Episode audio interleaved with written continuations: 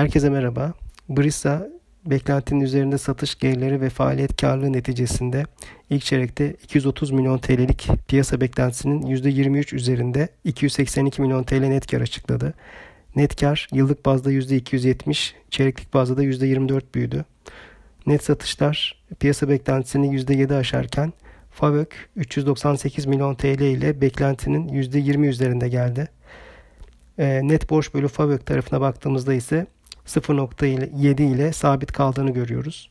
Satış hacmi tarafında da geçen seneye göre %18, geçen çeyreğe göre de %7'lik bir artış var.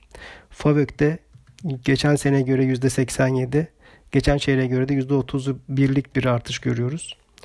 Ee, sonuçlar oldukça pozitif, e, güçlü sonuçlar gördük. Biz de bu güçlü sonuçlardan sonra 2021 yılı için tahminlerimizde de revizyona gittik. FAVÖK ve net tahminlerimizi sırasıyla 1.38 milyar TL ve 796 milyon TL'ye yükselttik.